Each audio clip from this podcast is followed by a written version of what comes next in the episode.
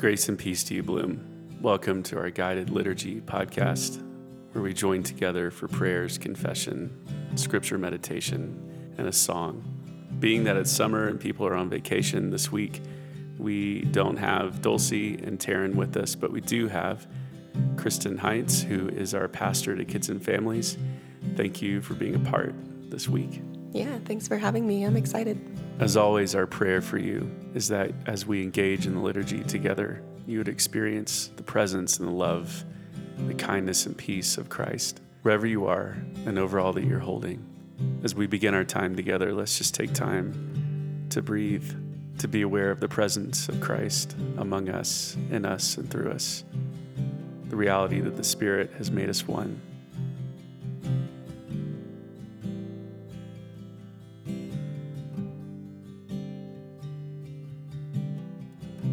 Almighty God, to you all hearts are open, all desires known, and from you no secrets are hid.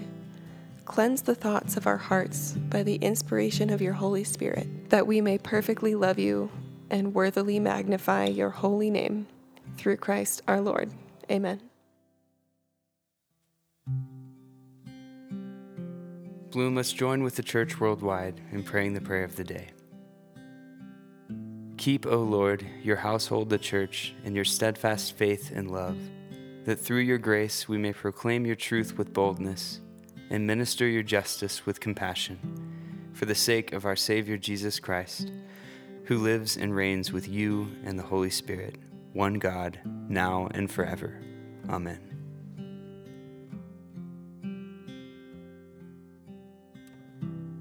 The Apostle Paul says, Be imitators of God Love as Christ loved.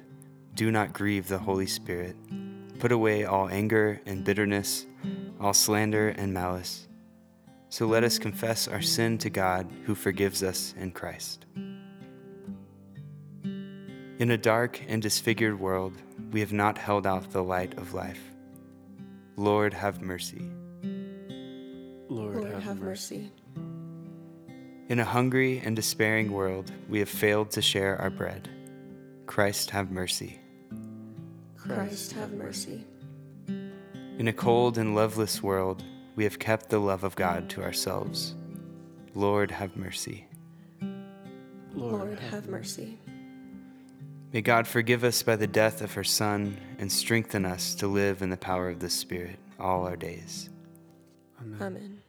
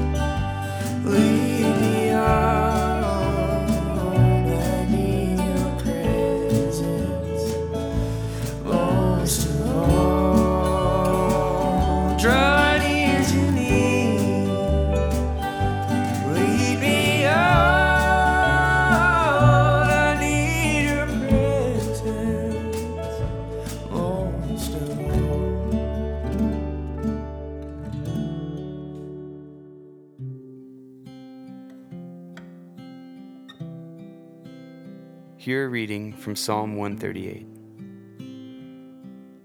From the depths of despair, O Lord, I call for your help. Hear my cry, O Lord, pay attention to my prayer. Lord, if you kept a record of our sins, who, O Lord, could ever survive? But you offer forgiveness that we might learn to fear you. I am counting on the Lord. Yes, I am counting on him. I have put my hope in his word. I long for the Lord more than centuries long for the dawn. Yes, more than centuries long for the dawn.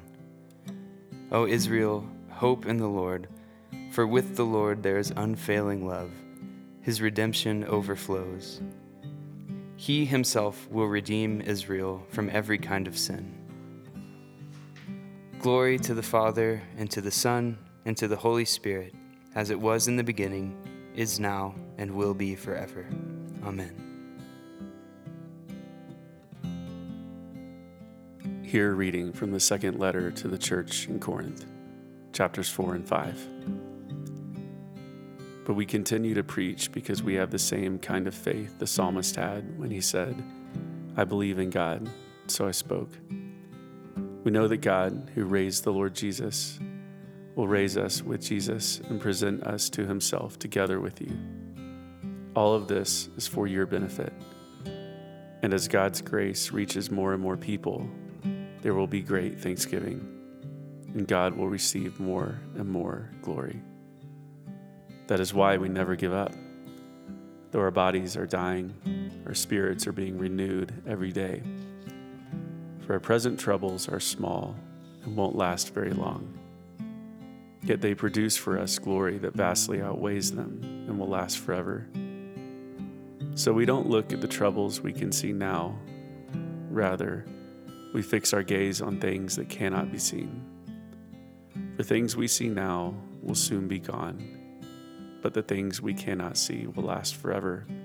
We know that when this earthly tent we live is taken down, that is when we die and leave this earthly body, we will have a house in heaven, an eternal body made for us by God Himself and not by human hands. This is the word of the Lord. Thanks be to God.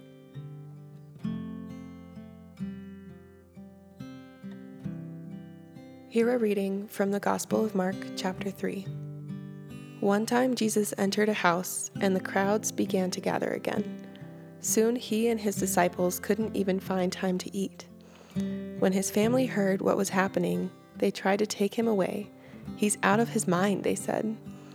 But the teachers of religious law, who had arrived from Jerusalem, said, He's possessed by Satan, the prince of demons. That's where he gets the power to cast out demons. Jesus called them over and responded with an illustration. How can Satan cast out Satan? he asked. A kingdom divided by civil war will collapse. Similarly, a family splintered by feuding will fall apart. And if Satan is divided and fights against himself, how can he stand? He would never survive. Let me illustrate this further. Who is powerful enough to enter the house of a strong man and plunder his goods? Only someone even stronger. Someone who could tie him up and then plunder his house. I tell you the truth. All sin and blasphemy can be forgiven, but anyone who blasphemes the Holy Spirit will never be forgiven. This is a sin with eternal consequences. He told them this because they are saying, He's possessed by an evil spirit. Then Jesus' mother and brothers came to see him. They stood outside and sent word for him to come out and talk with them. There was a crowd sitting around Jesus, and someone said, Your mother and brothers are outside asking for you. Jesus replied, Who is my mother? Who are my brothers? Then he looked at those around him and said, Look, these are my mother and brothers. Anyone who does God's will is my brother and sister and mother. The Gospel of the Lord. Thanks be to God.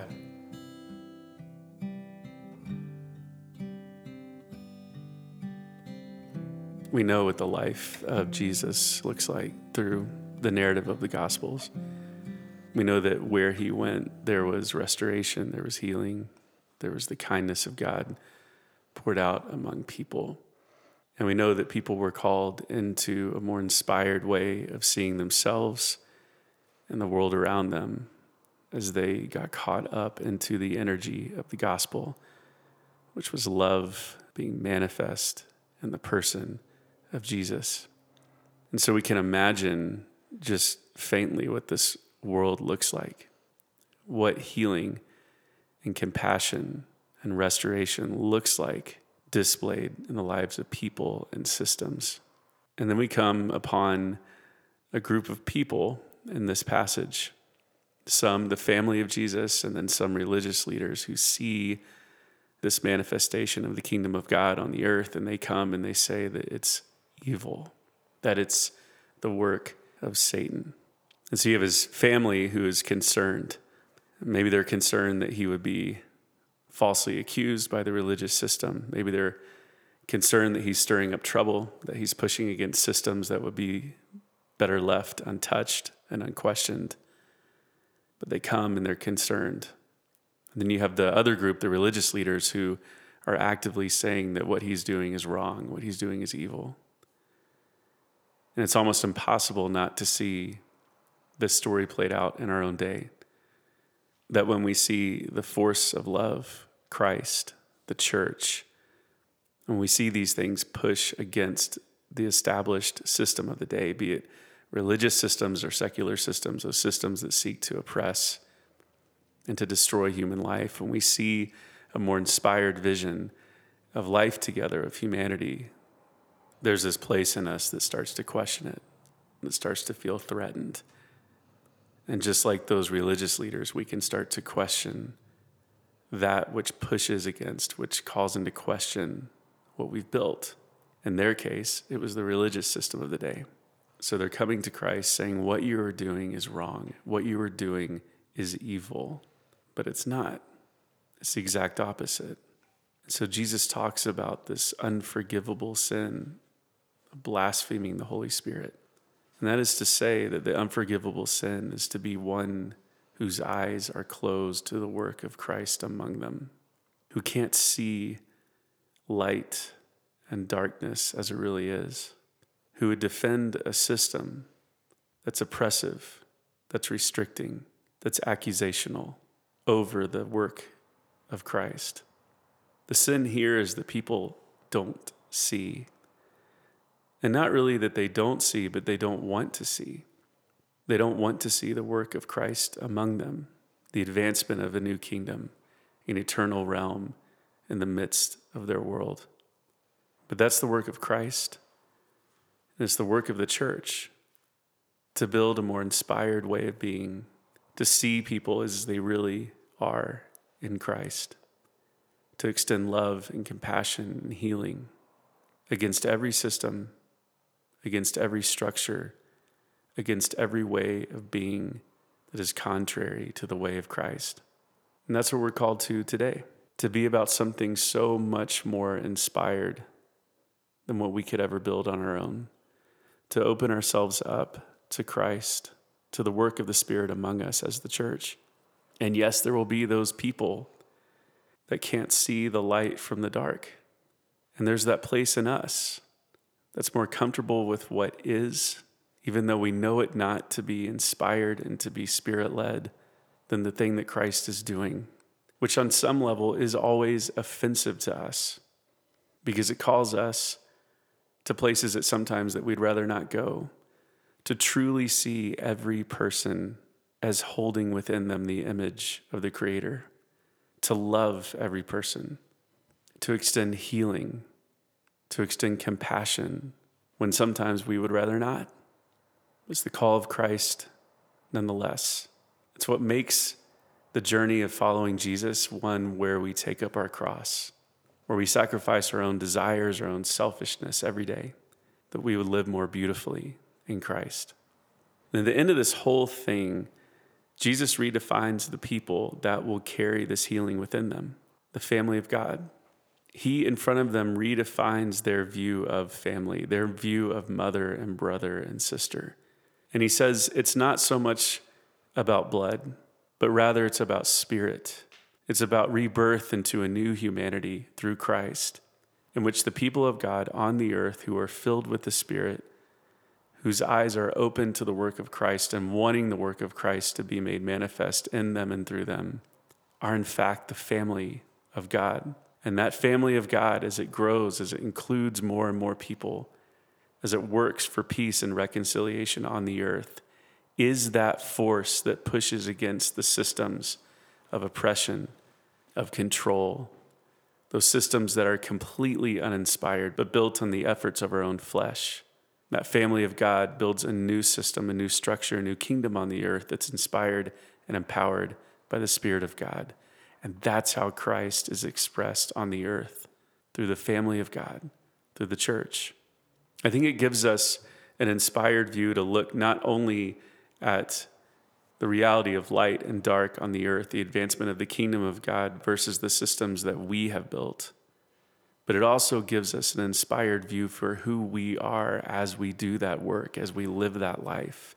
That we're brothers and sisters, that we're fathers and mothers to each other, that we're sons and daughters to each other.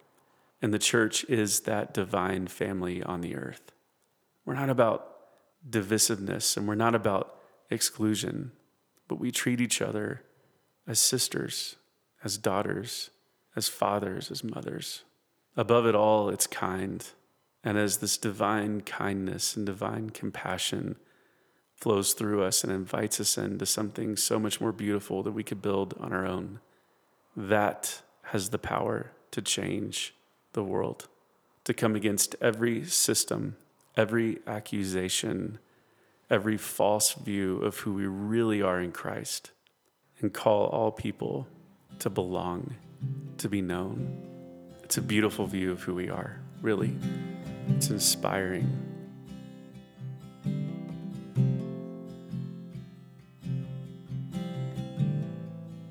So I've, I've never really made the connection of the family thing that's at the end of this passage. Because the whole, the whole thing is really just about Jesus wanting to make sure that people take the Holy Spirit seriously.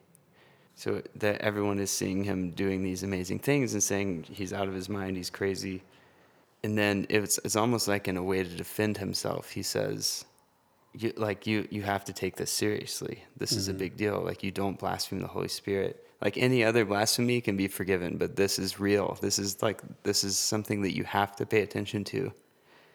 And then he goes into the family thing, which is very interesting because it's a, mm. it has huge implications for the church because it's saying that everyone around you is your family. Like you need to treat everyone around you as if they're family. It's a it's a big declarative statement that is kind of tacked on to this other bigger theological statement that get that people get caught up in. It's almost easy to just not worry about the family thing and just like focus on this this big theological thing of like this could send me to hell or whatever. Like that's mm-hmm. kind of where people get stuck.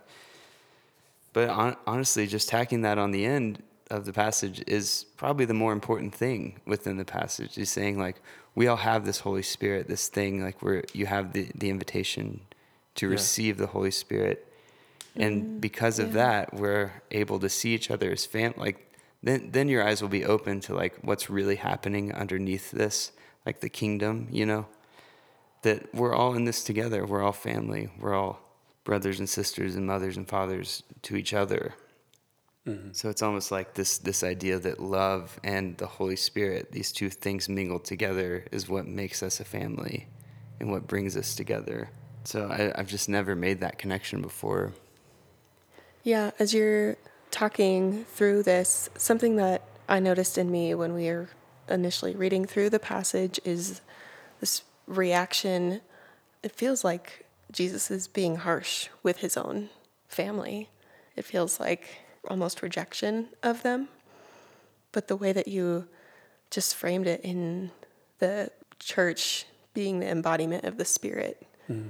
as our family flips this.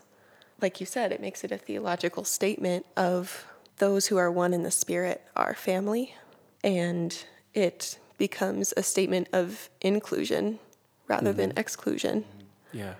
so that rather than pointing at one another as we're in our spaces as a community working to bring the kingdom in whatever iteration we find ourselves in, that opens our eyes again. And it's an invitation to see the Holy Spirit in one another rather than that defensiveness, rather than holding a mm-hmm. posture of questioning, of fear of one another. Yeah, I think we can hold on to these statements in his position and hear unforgiven and hear who are my mothers and brothers and questioning our idea of nuclear family. And, and it, with an uninspired mind, what we hear is fear and exclusion. But to your point, that's not it at all. With the concept of family, he's opening. He's he's invitational. He's he's redefining family in a way that's so much more inclusive than what they had written. You know, they were offended at his redefining, but if you see it as he's calling us to see it with the inspired view, with the eyes of the Spirit, then you're saying you're able to see that this is an invitation to all people. Mm-hmm. It's an inclusive reality of family. And I think with the with the statement of don't blaspheme, it's not this hard, heavy, don't do this sin or you're gonna burn. I mean, that's not what it's saying. There's a kindness in there. He's saying, careful, don't miss it. Mm-hmm. You're missing what the Spirit is doing. In fact, you're calling it evil.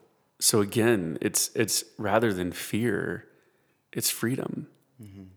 It, I think he's saying if you would just free yourself from your rigid ways of seeing God and others, mm-hmm. that I am, yes, I am coming against that. I am empowering women. I am healing people you'd rather not be healed. I'm like, there are some things that Jesus is about that are uncomfortable. Mm-hmm. But I, I don't, I feel like he's saying, how I hear him mm-hmm. is be careful. Yeah. Like, open your eyes to this. Don't continue to be closed minded and close eyed. It's what Paul is saying. When, when, the, when we are filled with the Spirit of God, we receive the mind of Christ. We start seeing with the eyes of the Spirit. That that's what Paul's experience was. I mean, he was most steeped in the religious system of the day, most opposed to the work of Christ. But then he accepted the invitation, and that's mm-hmm. kind of what Christ is calling them into. Be careful what you call evil and what you call good, what you call light, what you call darkness. Mm-hmm. And I think that message is for us today. How many times does the church defend the institution, the structure, the system, the doctrine, the ethics over the, work of Christ? yeah. Yeah. Mm-hmm. Mm-hmm.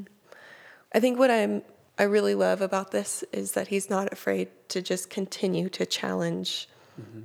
the assumptions that are made based on societal and cultural norms for the sake of opening to the spirit, for the sake of love and inclusion, and for the sake of openness, for calling the people of God out of the divisiveness. As he receives pushback, he continues to invite people in, but it's not him defending, it's an invitation, and then it's on us Yeah. to receive the invitation or be defensive.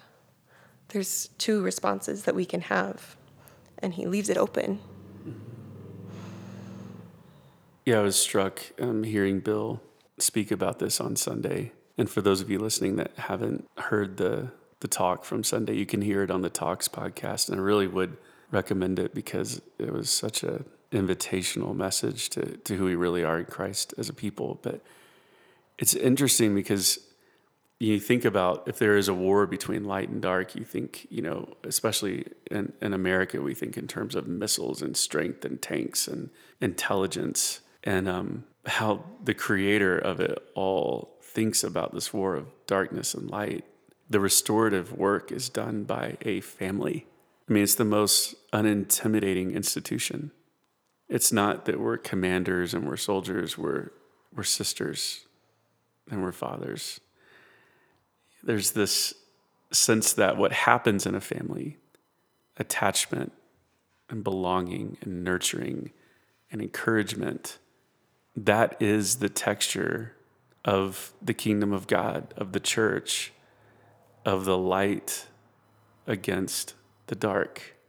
And to me, it just speaks of a greater reality, which is the kingdom of God comes upon the earth through humans being fully who we are made to be in Christ, having the fullness of relationships with each other, having the fullness of the view of who we truly are, held in our bodies and held in creation and held in community. That is what changes the world. That is what holds the restorative work. That's what is the light. Mm-hmm. And it's so simple and so beautiful and also so damn hard because the family and community is what's so attacked. We've put divisive structures, we've put qualifications for belonging. I mean, as I think of the journey to the table every Sunday, how many things, you know, metaphorically have we put in the way from people coming to the table and experiencing Christ and community? And then we have the way that, you know, as Bill said on Sunday, the way that evangelical church in the US has elevated the nuclear family to the exclusion of those who aren't attached to a nuclear family. Which is more and more prevalent today. Totally. Like that, that whole idea of a nu- nuclear family is is almost like a unicorn in today's culture of like oh yeah as much as i love the idea of the nuclear family like the world that we live in is is always going to have this and so our response isn't to say, or shouldn't be to say, you need to get married or you need to, you yeah. know, fix your family. It's more about like, why, why you're invited into this family. Yeah. Yeah. Like you were saying, it's not, it doesn't need to become a qualifier to be included. Yeah. The inclusion is automatic with the kingdom. And mm-hmm. it's us, it's the people that put our own expectations and our own qualifiers in those communities that end up keeping people out, that tell them that they don't belong unless they can check certain boxes. Yeah. I mean, even our modern evangelical ways of of categorizing people as they journey through life in terms of where are they in relation to the creation of and deterioration of a nuclear family. So you have the singles ministry, and when you get married and graduate out of that, then you're in the young married and then you're in the kids and then the kids go and they start their thing and then they move out, then you're empty nesters. I mean, it's all in relationship to this view of family that Christ is not advocating for. I mean, I think we could get in a lot of trouble for saying this. Yeah. But isn't it more inspired to say that the community of God raises the kids together that we care for the old together, mm-hmm. that we hold the aloneness that some feel together. And what we're doing now is we're saying, when you really make it, you'll be married and you'll have kids. And then what's happening is we section those families off, and it's hard. Mm-hmm. It's hard to raise your kids alone apart from community. It falls mm-hmm. apart. We assume they don't need the care anymore. Yeah. We say to the ones who aren't married and don't have kids that they're kind of in this nuclear family purgatory in the church and, and all we want them to do is serve serve the church. Yes. Or that something's wrong if they don't want a nuclear family. Yeah. Yeah. So it just we may be taking this in a totally yeah. crazy direction, but I think I think the call for us as coming out of this modern era of classification and categorization of people is that perhaps we start to loosen those categories and classifications and we start to see with the Spirit that we have been made to be a family in Christ. And, um, and perhaps that would, that would start to do something at least. And once we start truly holding the cares and concerns and the dreams and the hopes of the community of God, of the people together, and we become a family, then we'll start to see that advancement of light in the places of dark that they were seeing when Jesus was walking around because he saw people and cared for people as if they were his sister and his brother. We say that over and over again. So perhaps we would see that restorative work that we believe can happen through the church mm-hmm. if we start to see each other differently, more inclusively, more inspired. You know, Yeah. Yeah. Well, I don't, I don't think it's necessary. Like, I'm not saying we need to completely reject the idea of the nuclear family. I don't think any of us are saying that. No. We're just saying that as this world has gone on and as cultures have built, that that isn't as much a thing anymore. You know, we're not trying to be the, the moral majority or whatever that, that thing was in the 60s, where we're trying to like reinstitute this idea of the nuclear family within the Christian world or within the world in general. What we're saying is the world has changed and will continue to change, and the church also has to be willing to accept that.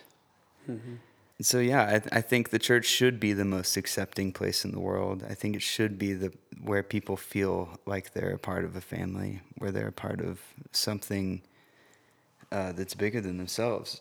And so I, I think that's where the Holy Spirit comes in. He, we are empowered by the Holy Spirit to love one another more deeply than we could on our own, I think. And so that that is the invitation into this community. Whatever situation you find yourself in with your family or your attachments, like we're saying this is a safe place for you. It's such a beautiful vision that Jesus is casting, and that becomes the most countercultural piece. yeah, Like you were saying earlier, I think there are those that would come in and say, This is evil. We need to maintain the nuclear family or reinstitute the moral high ground on whatever that looks like. And it's it's a direct to me that's a direct application of the invitation from Jesus here.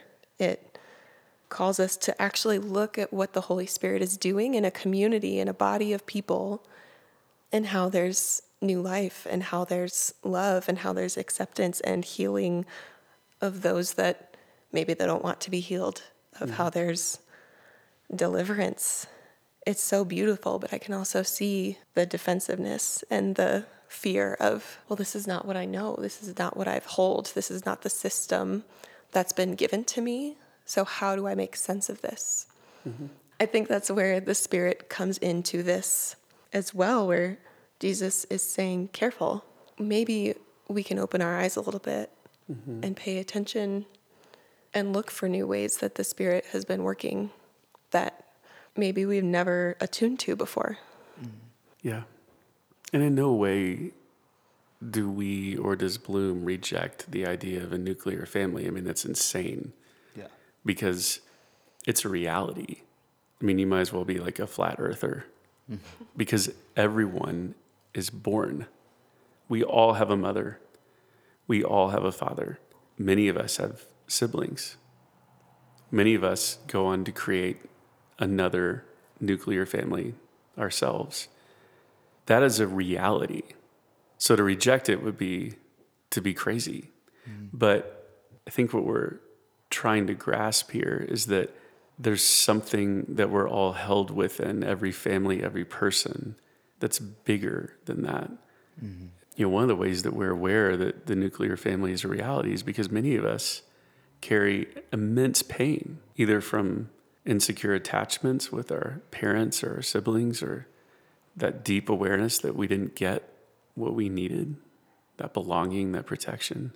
And that's what's so compelling about this is that mm. Christ is saying there still exists on planet Earth a community that can heal those wounds, that can mm. restore, that can protect, that can offer that deep, belonging. I would say a supernatural belonging.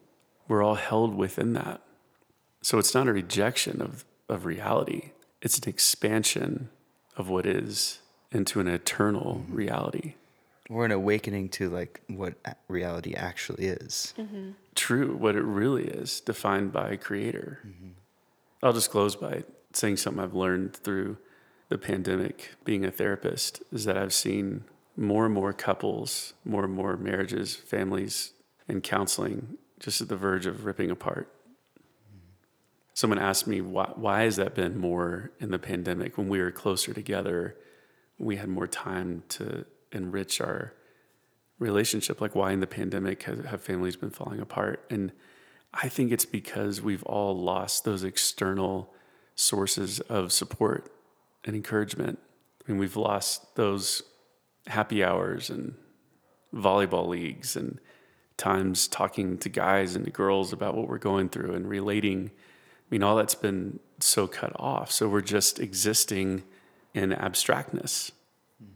And I think it speaks to the deep need that not only singles, but also families have for a robust community in which they are to live and to thrive and exist. And no one can do this alone. Single, married, kid, no one can do this alone. We need the family of God that's been constructed for us in the reality of the eternal. So there is a deep invitation to see each other the way that we're seen by God, who is our mother, who is our father, to see each other as one in Christ.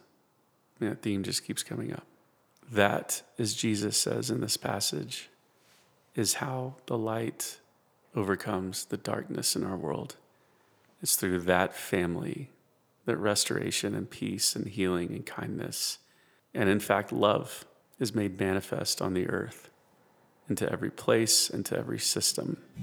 So, Bloom, our prayer over you is that you would be drawn into the reality of sisterhood and brotherhood, motherhood, fatherhood in the family of Christ. That as you live and breathe and move in that reality, we would see the restoration of Christ made manifest in our world, in our city, in our places in which we live. Grace and peace to you.